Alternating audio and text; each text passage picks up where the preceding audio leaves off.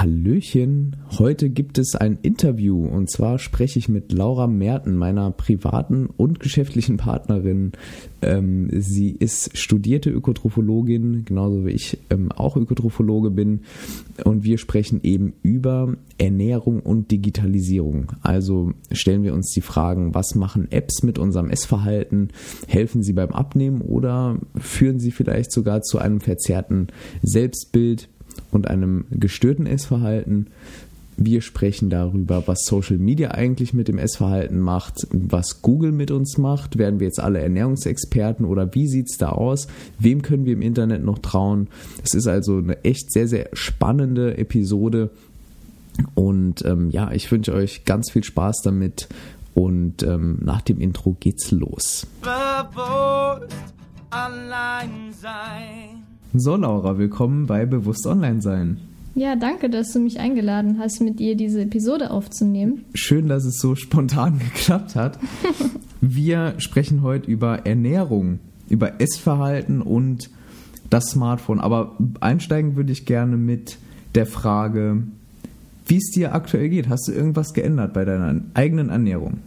Also ich habe in dem Sinne was geändert, dass ich das Intermittent Fasting ausprobiert habe. Das hat ja bei dir sehr gut geklappt und ich habe das jetzt erst seit einer Woche so richtig ausprobiert und ich merke, dass ich morgens auf jeden Fall fitter bin. Allerdings fällt es mir am Anfang jetzt doch noch schwer, morgens nichts zu essen so eine Zeit lang, weil der Bauch natürlich schon ziemlich schnell krummelt. Und ich generell morgens ein Mensch bin, der eigentlich sofort Hunger hat. Und deshalb war es jetzt am Anfang schon ein bisschen schwierig, aber ich merke jetzt direkt schon den Unterschied, dass ich morgens fitter bin und nicht direkt in so ein Loch fall. Weil ich habe früher auch meistens Brot morgens gegessen, das natürlich dann super, super. Ja. als Insulinspike und dann fällt er wieder ab. Aber ganz kurz, jetzt sind wir schon direkt eingestiegen in, in diese schon fast Fachbegriffe. Was ist denn überhaupt Intermittent Fasting? Willst du kurz erklären, so ja. für die Zuhörer? Also es bedeutet im Prinzip, dass man ein bestimmtes Zeitfenster fastet und in dem anderen Zeitfenster isst. Oft ist es 16 Stunden Fasten und 8 Stunden dann Essen. Kann man natürlich individuell anpassen. Es kommt natürlich auch immer darauf an, wie jetzt die aktuelle berufliche Situation ist. Für manche geht es einfach nicht, dann 16 Stunden zu fasten, weil das einfach zu kompliziert wäre. Für manche passt dann zum Beispiel nur 12 oder 14 Stunden. Manche machen sogar 20 Stunden und essen nur 4 Stunden. Also das ist individuell anpassbar. Es geht im Prinzip nur darum, dass man diese Fastenperiode ein bisschen verlängert, weil viele, die essen dann abends, wenn sie nach Hause kommen, um 10 Uhr und dann morgens für die Arbeit nochmal um 6, was natürlich dann nur 8 Stunden Fastenzeit ist und der Körper eben die Zeit braucht, um ja, zu regenerieren oder auch generell ist das auch, wenn man zum Beispiel abnehmen will, eine gute Idee, um in diesen Fastenzustand zu gelangen, dass der Körper auch an die Fettreserven kommt. Ja, und das klingt auf jeden Fall sehr, sehr spannend. Ich habe damit ja schon länger Erfahrungen sammeln dürfen. Aktuell mache ich es ja nicht. Aber äh, ansonsten kann ich es echt empfehlen, sich darüber mal zu informieren und ja, einfach mal so ein bisschen wieder back to the roots. Ne? Ja, und vor allem auszuprobieren, weil ja. ich war eine Zeit lang so, wo ich mir gedacht ah, nee, so lang fasten und dann krummelt der Bauch die ganze Zeit. Aber ich finde es wichtig, generell die Sachen auszutesten, weil sonst kann man nicht mitreden, man weiß nicht, wie es wirklich ist am eigenen Körper. Jeder Mensch ist ja da auch verschieden. Und ja, wichtig, das einfach mal auszuprobieren. So, so als Überleitung jetzt ganz kurz zu dem, zu dem Thema, zu dem eigentlichen Thema der Episode. Ähm, wir sprechen ja hier bei Intermittent Fasting von etwas, das sehr natürlich für uns Menschen ist, weil wenn wir überlegen, so früher, äh, da war es halt sehr, sehr ungewöhnlich, dass man eben aufgestanden ist und es war direkt Essen da. In der Regel war es ja so, dass man dann, dass die Menschen früher aufgestanden sind und dann mussten sie sich ihr Essen beschaffen. Entweder genau. jagen oder sammeln gehen oder zumindest zubereiten. Ähm, und das wird ja damit simuliert. Und Jetzt sprechen wir eben über unser Essverhalten, also über etwas, das der Mensch schon immer tut, ohne dass es den Menschen auch nicht geben würde. Und jetzt kommt was Neues hinzu, und zwar das Smartphone und auch damit das Internet in unserer Tasche. Und wir haben ja seit acht bis zehn Jahren, je nachdem, wann man so sein erstes Smartphone hat, haben wir ja unser Internet oder das Internet immer bei uns. Und jetzt ist so für mich die Frage, ähm, die wir uns hier auch zusammenstellen wollen, ohne eine Antwort zu haben, weil es sehr vielschichtig ist, aber wir wollen uns ja nähern an irgendeine Meinung darüber. Und zwar, wie hat denn unser Essverhalten sich jetzt verändert, sagen wir mal in den letzten zehn Jahren? Ähm, und wenn wir uns anschauen, also jeder hat ja so ein paar Apps auf seinem Smartphone und bei mir war lange Zeit so eine, so eine Tracking-App ne, drauf, also wo ich eben Livesum hieß die oder heißt die und da ko konnte man oder kann man ja sein Essen eintragen. Ne? Ja, also primär um die Kalorien und die Nährstoffe im Überblick zu behalten. Genau. Ich glaube, da geht es auch in erster Linie ums Abnehmen. Und ich würde sagen, das ist sogar eine recht gute Entwicklung. Oder wie siehst du das mit den Apps? Mit, mit, mit solchen Apps jetzt? Also jetzt zum Abnehmen finde ich auf jeden Fall eine gute Idee, weil also da gab es fast jedes Lebensmittel drin von verschiedenen Marken. Also jetzt nicht nur Apfelbirne und sowas, sondern auch dieses spezielle Körnerbrot oder dieser spezielle Joghurt oder so weiter. Und ich finde, man bekommt auch generell das Gefühl für die Lebensmittel, weil meistens ist auf den Lebensmittelpackungen eine bestimmte Mengenangabe und dann ist eine winzige Menge angegeben, zum Beispiel bei Müsli oder so stehen dann 50 Gramm oder so. Ja.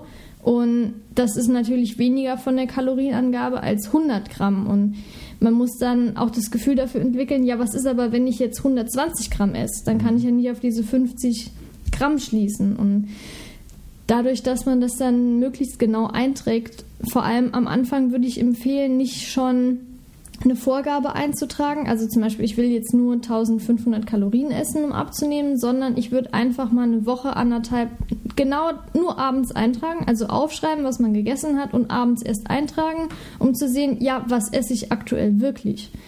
Und zum Abnehmen ist das natürlich ideal und ja, also bei Lifestyle konnten wir jetzt zum Beispiel auch eintragen, ich möchte das Gewicht behalten, ich möchte fitter werden oder gesünder essen. Dann wird zum Beispiel angezeigt, wenn man jetzt XY gegessen hat, ja, das war jetzt nicht so optimal.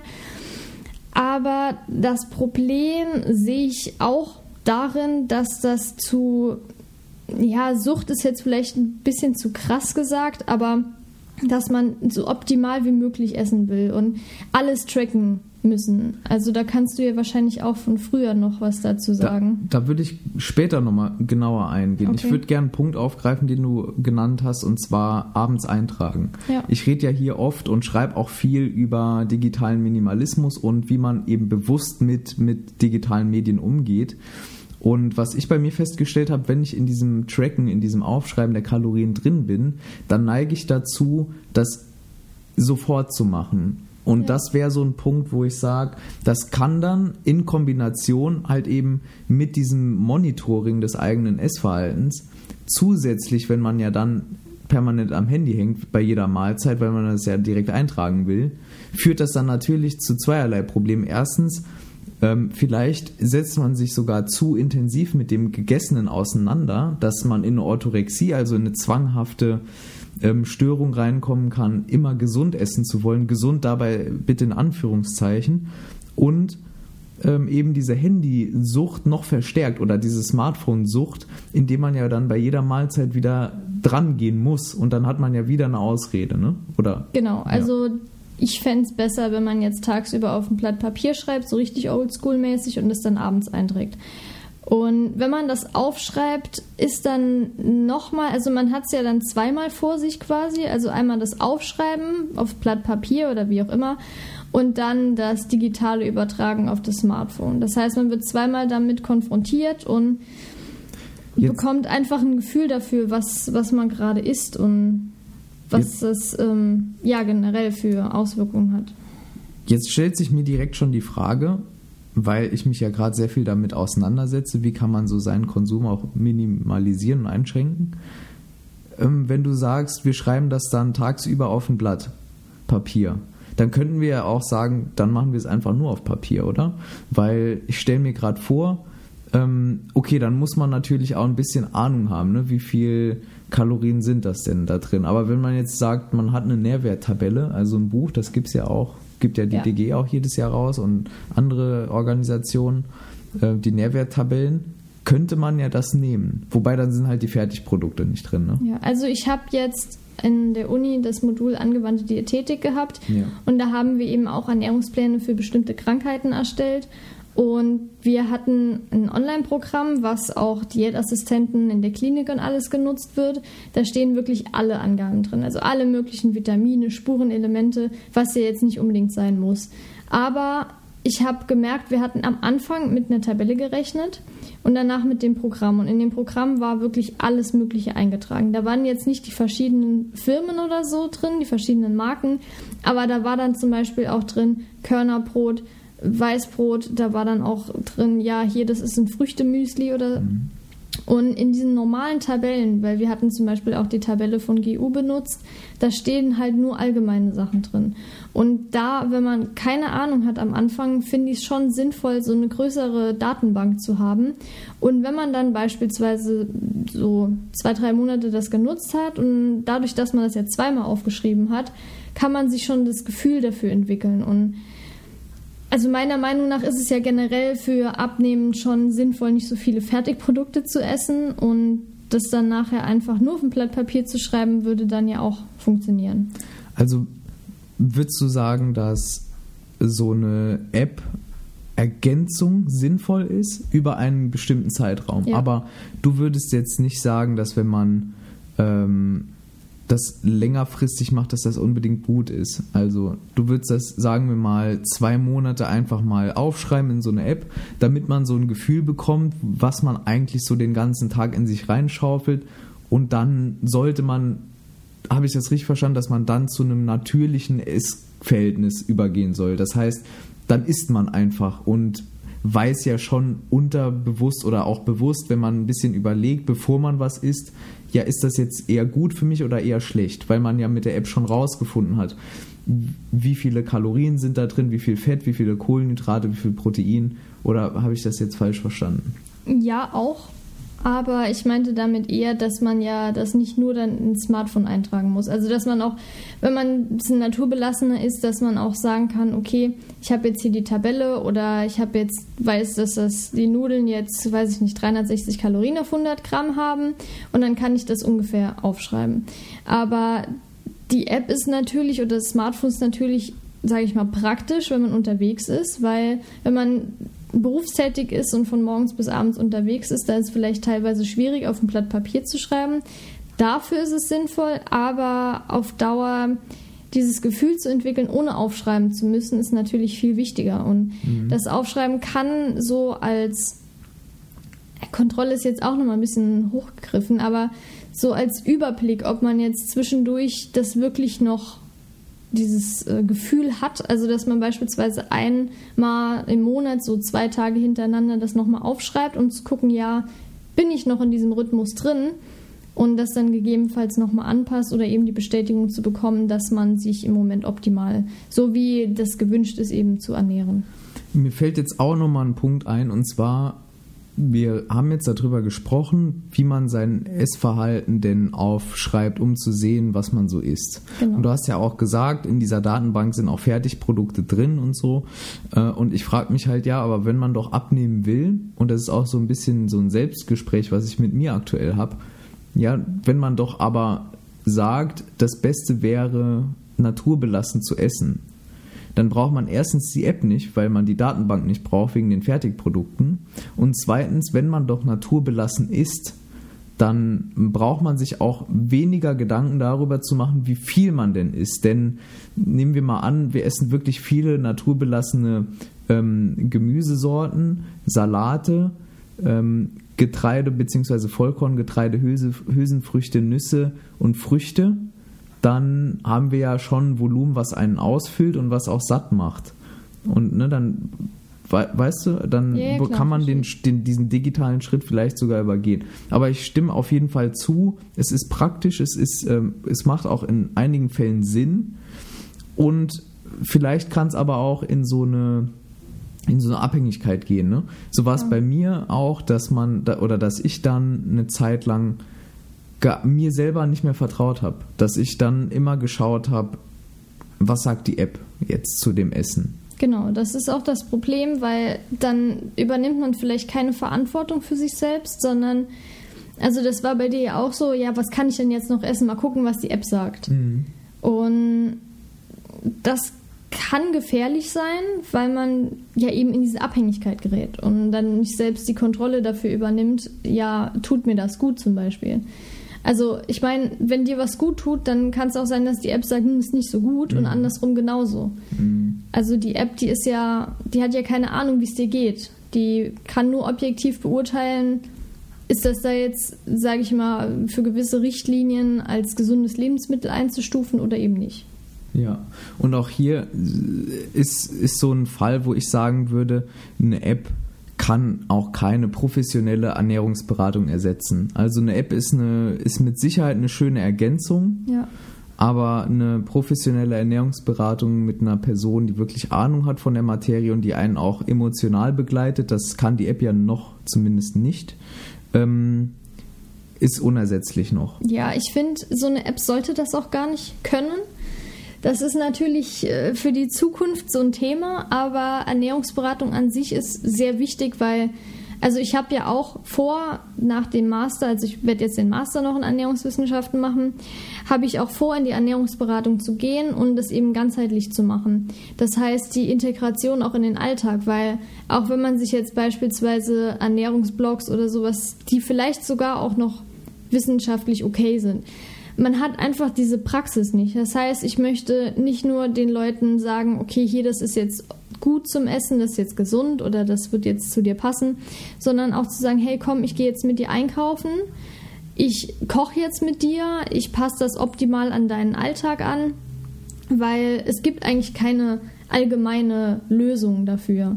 Und ich glaube, das Schwierigste an der ganzen Sache ist, das zu integrieren in den Alltag.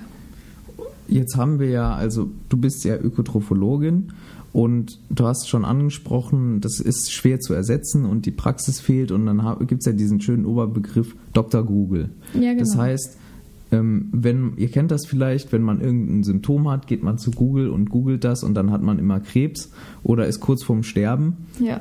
Ähm, und, und so ist es ja auch bei Ernährung. Also nehmen wir mal an, jemand interessiert sich für Ernährung, will sich gesünder ernähren, will vielleicht abnehmen oder sonst irgendwas, geht dann zu Google, so, und dann ist jetzt das, ist jetzt die Frage in dem Kontext der Episode auch, ähm, was macht denn Google mit uns? Also werden wir jetzt alle Experten oder müssen wir da eher vorsichtig sein? Und wie, wie, wie siehst du das? Also auf der einen Seite kann man ja sagen, es ist gut, dass man sich schnell Informationen beschaffen kann. Auf der anderen Seite gibt es wahrscheinlich auch ein Risiko, die Informationen einzuschätzen, wenn man eben kein Experte ist. Ja, also ich denke, Vorher war es so, es gab gewisse Zeitungen, Apothekenumschau, weiß nicht, diverse Ernährungszeitschriften, die man sich so am Kiosk besorgen konnte. Und mittlerweile kann eigentlich jeder einen Ernährungsblog starten, der vielleicht mal bei irgendwelchen anderen Blogs irgendwas gelesen hat, wo er nicht einschätzen kann, sind das jetzt überhaupt wissenschaftliche Dinge, die ich da gelesen habe und gelernt habe und dann weitergebe. Und das auch kostenlos zu machen. Also es gibt ja wirklich die Möglichkeit, kostenlos eine Seite zu gestalten und die zu betreiben einen Blog darüber zu verfassen und der Moment ganz ja. kurz, der auch noch professionell aussieht. Genau. Früher hatten wir ja oder früher also vor sagen wir mal vor ungefähr auch 10 bis 15 Jahren, würde ich jetzt sagen, vielleicht auch noch bis vor fünf, also es ist je auch, je nachdem auch, wo man wohnt, aber ähm, war es ja so, dass eine professionell wirkende Seite auch nur von Profis gemacht werden konnte. Das heißt von Programmierern, von Menschen, die das auch wirklich den Code schreiben können und so weiter. Und die waren teuer und die konnte man sich auch nur leisten, wenn man in irgendeiner Form professionell war. Ja. Heute aber ist es ja so, dass man sich bei äh, diversen Anbietern ja so ein Baukastensystem nimmt und dann macht man sich eine professionelle Seite und dann macht man die noch irgendwie weiß und ähm, mit einer ansprechenden Schrift und ja, und dann schreibt man da noch, hier geht es um Ernährung hin und dann kann man ja auch, und das ist ja dieser Halo-Effekt, über den ich auch schon geschrieben habe, äh, dann erweckt man Seriosität, den Eindruck zumindest von Seriosität. Der Halo-Effekt, ganz kurz nochmal als kleiner, kleine Erinnerung, besagt ja, dass man jemanden als kompetent einschätzt, weil er so aussieht, als wäre er kompetent. Das heißt, wir glauben jemandem im Anzug mehr über Börsen ähm, wissen als jetzt jemandem, der im ähm, Schlabberpulli da steht, obwohl vielleicht der im Schlabberpulli viel mehr Ahnung hat, nur das eben nach außen nicht so präsentiert. Genau das haben wir jetzt ja auch, hast du angesprochen, mit mit den Ernährungsblogs. Ne? Ja, da, das also- ist auch für einen Laien, oder kannst du kurz darauf eingehen, wie, wie das so ist mit Gurus und, und so weiter? Also ich glaube, dass das Problem darin besteht, dass viel zu viele Informationen gibt, die man nicht unterscheiden kann, sind das jetzt wissenschaftliche Informationen oder sind das jetzt irgendwelche Informationen. Weil wir haben ja auf unserem Blog wirklich immer darauf geachtet, dass das auch untermauerte Sachen sind, die wir geschrieben haben. Und es gibt aber viele, die das eben nicht unbedingt drauf achten. Die sagen dann, ja, das da ist meine Meinung, das hat bei mir funktioniert. Aber die Frage ist, ob das bei irgendjemand anderen funktioniert und warum sollte das funktionieren und warum könnte es nicht funktionieren. Und das Problem sehe ich vor allem auch darin, dass, ich will jetzt hier nicht unbedingt Namen nennen, Nee. aber ähm, es, es geht ja auch darum, dass, äh, wenn man, wie der Jan jetzt gesagt hat, diesen Halo-Effekt, wenn jemand das gut verkaufen kann, wenn jemand sagt, hey, mir geht's super gut, ich habe das gemacht, das hat wunderbar funktioniert, das wird bei dir auch klappen. Und wenn es dann bei einem nicht funktioniert, dann steht man da und denkt sich, ja, kacke, es liegt vielleicht an mir, ich mache irgendwas falsch, wobei wo der Körper einfach nicht so drauf reagiert, weil jeder unterschiedlich ist. Und das Problem ist eben, dass, ja, dass zum Beispiel, einerseits ist es gut, dass es so viele verschiedene Blogs gibt, um sich eben die Meinungen einzunehmen von Leuten. Und damals war es vielleicht so einseitig, jeder hat dann irgendwie, es gibt ja auch gesponserte Sachen, auch von großen Unternehmen. Da muss man auch noch mal drauf achten, aber es hat alles so seine Vor- und Nachteile. Das ist eine komplizierte Angelegenheit. Genau, wir haben also ganz viele Meinungen Ja. im Internet und recht wenig fundierte Fakten. Ein ganz kurzer Exkurs noch zu Ernährungswissenschaften allgemein. Da haben wir nämlich noch das ganz große Problem, dass viele der Studien, die durchgeführt sind, von vornherein schon wenig Aussagekraft haben. Genau. Ne? Das liegt daran, dass, da- dass einfach viele Daten auf Fragebogenerhebungen beruhen. Da werden also Leute gefragt, wie ernährst du dich? Und ja, ne, ihr kennt das, dann gibt man sich so von der besten Seite und schreibt Ja. so hin, ich esse jeden Tag Salat und jeden Tag nur ähm, gedünstetes Gemüse mit ähm, Nüssen und Leinöl, aber in Wahrheit essen wir dann doch mal öfter Pizza und Pasta. Und das ist das eine Problem. Und das andere Problem hast du ja angesprochen, dieser mit, das mit dem Halo-Effekt. Wenn man sagt, mir geht's gut damit, dann kommt ja noch hinzu, wo wir auch später noch eingehen werden auf Social Media, wenn man da noch gut aussieht, Genau. und fit aussieht, dann hat man natürlich fast schon gewonnen, weil man immer das Argument bringen kann, ja, guck mich doch an, das muss ja gut sein, was ich hier sage. Also wenn man irgendwie ein Mädel, eine junge Frau sieht, die einen durchtrainierten Körper hat und einen flachen Bauch hat und das wollen irgendwie alle anderen Frauen auch und dann schreibt die halt über Ernährung, hat aber fachlich null Plan und schreibt irgendwelche, irgendwelchen Bullshit online, dann, dann wird die trotzdem immer irgendwelche Leute überzeugen können, oder? Auf jeden Fall. Also, das ist einfach Fakt. Ich meine, wenn, als wir das noch nicht studiert haben, dann hatten wir ja auch nur so irgendwelche Bücher gelesen, die von irgendwelchen Leuten geschrieben wurden, die nicht mal in die Richtung irgendwas gemacht haben. Also weder das eine Ausbildung gemacht als Ernährungsberater oder so, noch eine Weiterbildung, noch studiert. Und die haben sich aber gut verkauft. Die haben Sachen geschrieben, die im Prinzip Sinn ergeben haben, wenn man sich null auskennt. Aber wenn man dann so hinter die Kulissen blickt und wir dachten ja auch am Anfang vom Studium, da waren wir auch so ein bisschen befangen, da dachten wir auch, ja, das ist alles voll Schwachsinn, das stimmt doch gar nicht, was die sagen, die sind alle gekauft oder so. Aber wenn man dann wirklich mal drüber nachdenkt, dann also die Frage ist, was ist jetzt richtig? Die Wissenschaft, die schon seit Ewigkeit existiert, wo es Studien gibt, die schon 30 Mal belegt haben, dass ein Fakt wirklich so ist. Oder ob man jetzt jemanden glaubt, wo da sage ich mal drei Personen, die gar nichts in die Richtung gemacht haben, wo es nur bei jemandem selbst nicht so war. Da Und muss wir- man schon unterscheiden. Und wir können. müssen auch bedenken, dass wenn man jetzt zum Beispiel Studien bewerten will, dass das wirklich schon eine Aufgabe ist, die erfordert auch Zeit und Wissen. Und genau das Gleiche trifft auch für Blogs zu. Das heißt, wenn jetzt jemand halt schreibt über Ernährung, dann ist es, äh, ja, dann ist es halt auch, dann liegt es so ein bisschen an euch, auch auf die Seite über mich zu schauen. Und sich einfach mal kurz zu informieren, was hat denn die Person für einen Background? Ja. Also hat die eine Expertise? Ich meine, es muss ja nicht jeder jetzt irgendwie in allem eine Expertise haben, nur um seine Meinung zu sagen. Aber wenn man jetzt eine Seite besucht, um wirklich Wissen für sein eigenes Leben zu bekommen, dann sollte man meiner Meinung nach schon schauen, wo hat er denn sein Wissen her? Also ist das jetzt alles Copy-Paste von anderen Blogs oder hat er sich wirklich mit der Materie auseinandergesetzt? Du hast ja schon angesprochen, unser, unsere Seite sattesache.de heißt ja jetzt neuerdings. Ähm, da, da machen wir ja schon, da legen wir ja schon Wert darauf, dass wir äh, die, die Quellen auch offenlegen und so weiter und achtet da auch drauf. Also so ein Tipp von uns als jetzt Experten im Bereich Ernährung, schaut wirklich, was hat die Person für einen Background, was schreibt die so? Wie schreibt die das? Hat die noch ein Interesse, irgendwas zu verkaufen im Background? Ja, das ist natürlich immer noch die große Frage. Genau. Und macht die absolute Aussagen. Denn merkt euch eins, also wenn ihr eins aus diesem Podcast mitnehmt, dann gibt es im Ernährungsbereich vielleicht 5% absolute Aussagen von allen Aussagen. Es gibt die Aussage, die vielleicht korrekt ist, dass Kohlenhydrate Zuckermoleküle beinhalten. Das ist ein Fakt. Und dann gibt es ganz viele Aussagen, das sind, die beruhen dann auf eben Studien, wie die Laura das schon gesagt hat. Und die Studien, die werden auch alle paar Jahre mal wieder widerlegt. Und dann dauert das auch wieder ein paar Jahre, bis das an die Öffentlichkeit kommt. Und das ist alles gar nicht so einfach, gerade im Ernährungsbereich, weil eben die Studien auch oft sehr, ja, kann man nicht anders sagen, sehr fehlerhaft sind, auch im Design. Ja, und vor allem die Erhebungsmethoden genau. unterscheiden sich ja auch extrem. Genau, deshalb, also man braucht ein bisschen Expertise. Ähm, und jetzt äh, nochmal, ähm, um den Bogen zum Thema Social Media zu spannen. Wir hatten ja schon gesprochen über Schein versus Sein Schein versus Realität, auch Halo-Effekt, also jetzt bei Blogs.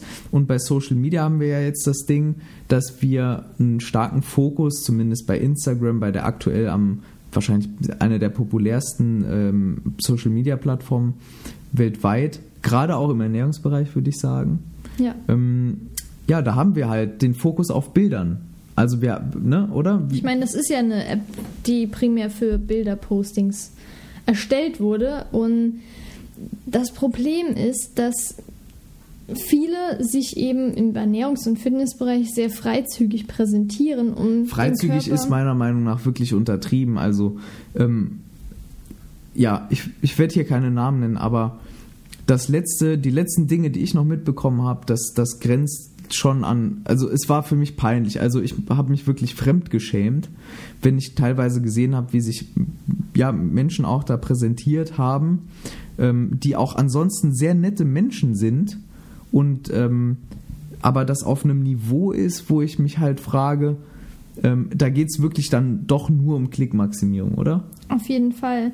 Was ich jetzt aber ansprechen wollte, war vor allem, dass man reduziert wird auf den Körper und es werden, ich meine, ich kenne das ja auch von unseren Anfängen, es werden meistens nur die Sachen gepostet, wo man denkt, ja, das ist super gesund. Und wenn man dann jetzt mal so eine Ausnahme gemacht hat, wird es eben nicht gepostet, weil man dann denkt, ah nee, das ist irgendwie nicht so passend und so. Aber letztendlich ist das so ein Schwachsinn, das nicht zu posten, weil das ist ja nur menschlich, sowas. Und wenn du immer nur perfekte äh, Körper siehst, perfekte Mahlzeiten, dann wirst du ja verrückt. Dann denkst du, du bist total schlecht, du kriegst das gar nicht hin und die anderen machen das einfach viel, viel besser. Genau, und da würde ich jetzt nochmal kurz nachhaken und dich noch was fragen. Und zwar hast du angesprochen, ähm, die, den Unterschied, also hast ja gesagt, wenn man mal dann trotzdem sowas isst, was nicht so gesund ist. Das heißt, das impliziert ja, dass man das macht in der Realität, aber man teilt es nicht. Würdest du sagen, das hat jetzt eher einen positiven Effekt oder eher einen negativen Effekt? Sowohl auf, auf dich selbst, wenn du das machst, also du isst halt in, der, in deinem echten Leben, isst du halt auch mal Chips und ähm, teilst es aber halt nicht, hat das dann einen positiven Effekt auf dich oder macht dich das schon ein bisschen, ja, diese, diese Diskrepanz aus Realität und Instagram, ma was macht das mit uns? Also ich glaube, im Hinblick auf gesunde Ernährung ist es vielleicht positiv zu bewerten, dass man dann denkt, ah nee, ich muss jetzt aber ein Foto posten, dann esse ich jetzt mal wieder was Gesundes, dass ich das fotografieren und hochladen kann. Aber ich habe ja auch gemerkt, mich hat das total verrückt gemacht, weil das ist einfach ein Zwang, dass du jetzt das essen musst, um das Foto hochladen zu können. Ah, das ist gut. Ja. Und ich habe, ich habe ich ja gerade schon gesagt, ich habe das am Anfang gar nicht hochgeladen. Irgendwann, jetzt aktuell, mache ich ja nur noch die Instagram Stories und da teile ich dann auch sowas, wenn ich mal was esse, weil ich das lecker finde, weil ich das gut finde einfach. Vor kurzem habe ich jetzt zum Beispiel die veganen Nuggets von Rügenwalder Mühle geteilt, weil ich die einfach lecker fand und mich dann nicht mehr hinter irgendwas verstecken will, was gerade den Glanzmoment ähm, widerspiegelt. Das ich finde ähm, ähm, find das ganz interessant, wenn man so überlegt, wie auch diese Bilder aussehen. Du, du machst ja auch sehr schöne Fotos, äh, habe ich ja auch live mit, miterlebt und sieht man auch in deinem, in deinem Kochbuch. Ähm, und ne, aber man darf halt trotzdem nicht vergessen, meiner Meinung nach, dass das halt nur dieser Moment ist. Genau. Äh, auch das leckerste oder das schönst angerichtete Essen im Haute Cuisine Restaurant in Frankfurt ist im Endeffekt, sobald es ja, sobald wir es anfassen, schon zerstört und wenn es in unserem Mund ist und dann im Magen sieht es halt einfach scheiße aus. Das und am Ende ist es auch schmecken. Genau, am Ende ist es sogar scheiße. Das heißt, ähm, im, ne, also wir, wir setzen uns ja, so würde ich das jetzt mal festhalten, wir setzen uns so einem Schein aus, den wir, ja, der an der Realität vorbeigeht. Ne? Auf jeden Fall. Und wir wissen natürlich nicht final, was das jetzt mit uns macht. Du hast ja angesprochen, es kann positiv sein. Nochmal kurz ähm, jetzt ein paar positive Aspekte. Was ist denn so deiner oder was sind denn deiner Meinung nach positive Aspekte von sozialen Netzwerken jetzt im Hinblick auf Essverhalten? Also ich denke, positiv zu bewerten sind Inspirationen auf jeden Fall, weil wenn man sich gesünder ernähren möchte und hat keine Ahnung, dann kann man zum Beispiel einfach Accounts folgen, die eben beispielsweise entweder gerade selbst eine Diät machen, was auch Motivationsschübe hervorrufen kann, weil also es gibt ja auch viele, die schreiben jetzt hier, ich möchte jetzt abnehmen und folgt mir, damit ihr auch dran teilhaben könnt. Das ist sowohl für die Person auch, sage ich mal, motivierend, wenn die dann Kommentare bekommen, ja super, hast du gut gemacht, als auch für dich, wenn du das auch machen willst, weil du dich dann quasi unterstützt auch fühlst von dieser Person und andererseits auch natürlich durch Inspiration, ja okay, das da ist jetzt zum Beispiel was, wo ich machen könnte. Und wenn du jetzt Kartoffeln daheim hast, dann denkst du dir, ja, scheiße, was mache ich denn jetzt damit?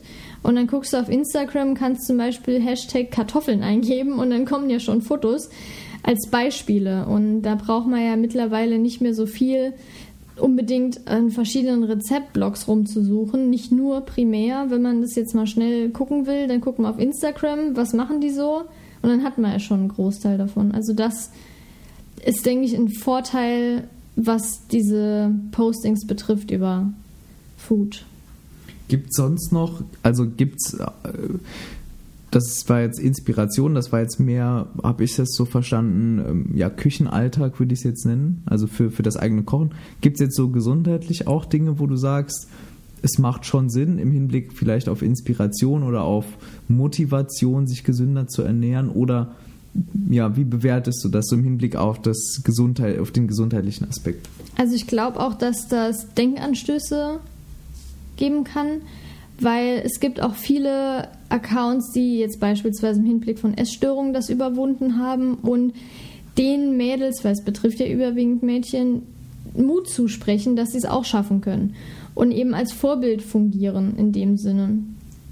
Und das ist auf jeden Fall im gesundheitlichen Aspekt her positiv zu beurteilen, auch im Hinblick auf, dass man seinen Körper quasi nicht so schlecht reden soll. Also sondern, ja, sondern ja, verstehe ich, so ein positives Selbstwertgefühl. Ja, also dass man seinen Körper wirklich so wie er ist betrachten soll und nicht so wie, also total verzerrt. Ja, das, das, was mir jetzt spontan zum Thema Körper einfällt, was ja auch sehr, sehr eng mit dem Thema Ernährung verbunden ist, ist halt das Ding, du sagst halt auf der einen Seite, ja, wir, wir können da ein positives Körperbild schaffen, aber was sagst du jetzt zu diesen perfekt inszenierten Körperfotos? Die hast du ja schon angesprochen. Ist das, schafft das nicht so ein gegenteiliges Gefühl? Das heißt, wenn ich jetzt sagen wir mal, ich folge 15 Accounts, die sich mit Ernährung ähm, beschäftigen und so jedes dritte Bild von denen ist halt so ein Bild von sich selbst in Sportklamotten nach dem Sport oder irgendwie schön inszeniert in einem schönen Kleid. Was macht das denn mit Frauen oder mit dir? Nicht Frauen allgemein, aber erstmal, was macht das denn so generell? Was willst du sagen? Also natürlich im ersten Blick, auf den ersten Blick kann man entweder sagen, ja krass, das will ich auch erreichen, totales Vorbild. Aber andererseits kann man dann auch denken, oh, ich sehe total scheiße aus im Vergleich dazu. Aber das Witzige, und das muss man sich immer im Hinterkopf behalten, das ist genau wie mit den Food-Fotos. Das sind inszenierte Fotos meist. Auch die können noch so natürlich wirken, wie sie, ha, ich bin hier gerade entlang gegangen oder was weiß ich, ich bin gerade gelaufen, aber die Fotos sind einfach zu 90 Prozent inszeniert. Und bearbeitet. Und, und, bearbeitet. Und dazu kommt natürlich auch, dass man sich in der optimalen Pose präsentieren soll, äh, will. Weil das soll ja dann auch nicht irgendwie blöd aussehen, das muss ja dann richtig gut aussehen. Gerade ähm, Thema Booty-Fotos, ne? Ja. Da, das ist ja so mein Lieblingsthema. Ähm, ich meine, du siehst es ja selbst, du hast ja auch so Bilder schon gemacht. Ja. Wie, wie lange dauert das denn, so ein Bild zu machen? Oder wie, wie, wie ist das denn? Also wenn man jetzt wirklich nur jemand ist, der, vielleicht hört ja jemand zu, der hat noch, der hat noch nie ein Bild hochgeladen, so bei Instagram und folgt halt vielen und denkt, Mann, den ihr Po sieht so toll aus und meiner, der ist so flach. Ja. So, wie, wie, wie, was würdest du der Person jetzt sagen? Also, sagen wir mal so, so ein Foto dauert ungefähr so schon fünf Minuten. Ich war eigentlich nie jemand, der die Fotos krass bearbeitet hat. Aber natürlich hat man sich die Pose ausgesucht und nicht und nur ein Foto gemacht. Ja, nicht unbedingt geübt, aber schon geguckt, ja, was sieht jetzt am besten aus? Wo ist das Licht am besten? Licht ist natürlich immer Licht ist. Best Friend. Ja. Ähm, oder, oder auch Best Enemy, ne? Wenn ja, genau, das Licht auch. schlecht ist, dann, ne? Ja, klar, ja. das kann natürlich auch zum Feind werden, aber ja, also man muss nicht denken, wenn man noch nie ein Foto hochgeladen hat, dass das so ein One-Shot-Foto ist. Das dauert schon. Ich glaube, dass ich glaube auch ganz ehrlich, ja, das wissen jetzt die meisten schon, ne? Also, dass das jetzt so inszeniert ist, aber trotzdem finde ich es immer noch mal spannend, jetzt wie von dir zu hören, wie es halt dann wirklich ist, wenn man es mal gemacht hat und wenn man da wirklich aus Erfahrung auch sprechen kann.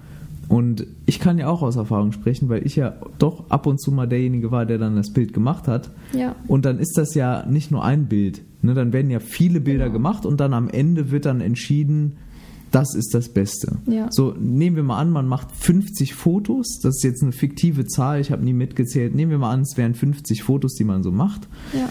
Und dann hat man danach einen Shot von 50, den man hochlädt. Genau. Da kann man sich ja schon überlegen, wie viel das mit der Realität zu tun hat. Nichts. Genau. Und beim Essen, wie ist es denn da? Weil du machst ja tolle Fotos. Aber ich muss noch ganz kurz dazu sagen, das ist zum Beispiel ein positiver Trend, dass viele jetzt quasi so Unreal und Real-Fotos posten. Das heißt, auf der einen Seite total gepostet, dass es halt optimal aussieht, aber dann auch ein Foto, wie es unangespannt oder ungepostet oder so aussieht. Also, dass man da wirklich die Realität nochmal sieht. Das finde ich zum Beispiel sehr gut. Das ist also ein Trend, da würde ich auch sagen, da macht Social Media oder falsch. Nicht die Unternehmen machen was richtig, sondern die Nutzer, also ihr, wenn ihr das nutzt, ihr macht wirklich was richtig, wenn ihr Social Media nutzt, um mehr Realität zu teilen. Aber bitte dann nicht so, dass ein Bild dann mal so ein Realitätsabgleich ist und dann kommen zehn Inszenierte wieder danach. Ja, dass Na, also, man erst denkt, ja, die postet genau, jetzt nur noch reale Bilder. Genau, und dann kommen nur noch diese inszenierten Fotos um die Ecke. Ja. Und wie sieht es denn jetzt bei Essensfotos aus? Weil du machst ja auch tolle Bilder, ich habe ja schon gesagt, in einem E-Book und so weiter. Und ich sehe das ja auch und früher haben wir es ja zusammen gemacht die, die sehen ja sehr appetitlich aus und wie, wie viel Realität ist dahinter? Also wie, sag doch mal so, wie ist das Setup von so einem schön inszenierten Bild? Wie ist das auf einem normalen Tisch oder ist das so ein Untergrund und wie ist das Licht und so weiter? Also das Licht ist auch da wichtig. Natürlich soll es auch gut beleuchtet sein, weil wenn da so viele Schatten drin sind, dann sieht es eben blöd aus. Und natürlich dekoriert man das dann auch ich habe es auch oft einfach auf unserem weißen Tisch gemacht, aber habe auch so Untergründe in dem Sinne von so einer Skifahnplatte oder auch diese Untersetzer, also wo man jetzt zum Beispiel einen Teller draufstellt, die aber auch schön aussehen. Also jetzt in Holzoptik und so. Und auch verschiedene Teller gekauft, verschiedenes Besteck und so, dass da auch Abwechslung drin ist. Aber habe schon im Prinzip darauf geachtet, dass das jetzt nicht komplett entstellt wird, das Foto. Also ich bin ja generell jemand, der eher so natürliche Fotos mag. Und ich wollte das Essen quasi in das beste Licht rücken, sozusagen, dass es auch super aussieht und noch so einen Bezug auf die Deko hat. Also zum Beispiel, wenn ich jetzt Pancakes gemacht habe, wo dann ähm, so eine Bärenmischung dazu kam, da habe ich dann auch Bären in den Hintergrund gelegt, dass man einfach so einen Bezug hat, ja, was ist denn da jetzt drin? Aber es gibt auch viele, die legen alle möglichen Accessoires dazu, wo ich dann auch denke, okay, das ist ein bisschen too much, weil dann ist der Fokus nicht mehr auf dem Essen, was man gerade gemacht hat. Aber das kann man sowohl einfach nur abfotografieren, die Pancakes mit super schlechtem Licht, dann ist es natürlich nicht so appetitlich. Oder man kann es ein bisschen ja, appetitlicher gestalten oder man kann es auch übergestalten. Also, was, was bei mir jetzt so hängen bleibt aus dem Gespräch ist, mh, mm, wir können jetzt nicht sagen, das Smartphone hat unser Essverhalten verschlechtert, aber wir können auch nicht so sagen, das hat es verbessert. Ne? Es nee. ist so, es kommt auch hier, glaube ich, darauf an, wie nutzt man das Ganze. Also wie verantwortungsbewusst gehe ich denn an diese Dinge heran, oder? Also, da, da, dass, wir, dass wir sagen, es gibt Vor- und Nachteile. Es gibt Vor- und Nachteile bei Dr. Google, bei so, sozialen Netzwerken, bei Apps. Ja. Und wie, wie gehe ich jetzt an die Apps heran, ne? oder? Das ist natürlich die große Frage. Also, man sollte sich bei allem fragen, erstens mal, brauche ich das unbedingt? Zweitens mal, inwiefern hilft es mir? Hilft es mir überhaupt? Oder lenkt es mich nur ab, nervt es mich nur noch? Weil ich habe auch schon oft Nachrichten dann bekommen, du ja auch, dass Social Media dich einfach nur noch nervt und alles, es ist so inszeniert und alles. Warum sollte man es dann nicht einfach löschen? Dann mhm. sind, hat man vielleicht mal alle drei Tage, wo man denkt, ach cool, eine tolle Inspiration. Aber letztendlich überwiegen die Nachteile und wenn es einen wirklich so nervt, dann sollte man es einfach löschen. Und wenn man merkt, okay, ich werde jetzt abhängig von so einer Tracking-App, dann sollte man die löschen. Mhm. Weil ich finde, sobald die Nachteile überwiegen, sollte man sich davon trennen. Ja, das passt ja auch genau zum digitalen Minimalismus, über den ich ja auch schon eine Episode gemacht habe und auch auf meinem ähm, in meinem Blog, wie es ja glaube ich richtig heißt, geschrieben habe www.janrein.de. Ähm, da findet ihr eben auch die Artikel dazu und um das jetzt so ein bisschen abzuschließen, das Gespräch war übrigens sehr schön, hat mir Spaß gemacht und ich hoffe auch euch, wenn es Spaß gemacht hat, schreibt mir das gerne an hallo@janrein.de oder lasst mir eine Rezension da oder macht beides. Äh, freue ich mich natürlich extrem. Und ansonsten würde ich trotzdem nochmal gerne fragen, so allgemein zum Essverhalten, was ist denn jetzt momentan so dein Lieblingsessen? Gibt es da irgendwann, wir haben viel über Inspirationen gesprochen und alles ist so lecker und so schön. Was isst du denn jetzt aktuell so am liebsten? Aktuell Nudelsalat. Wie machst du den denn?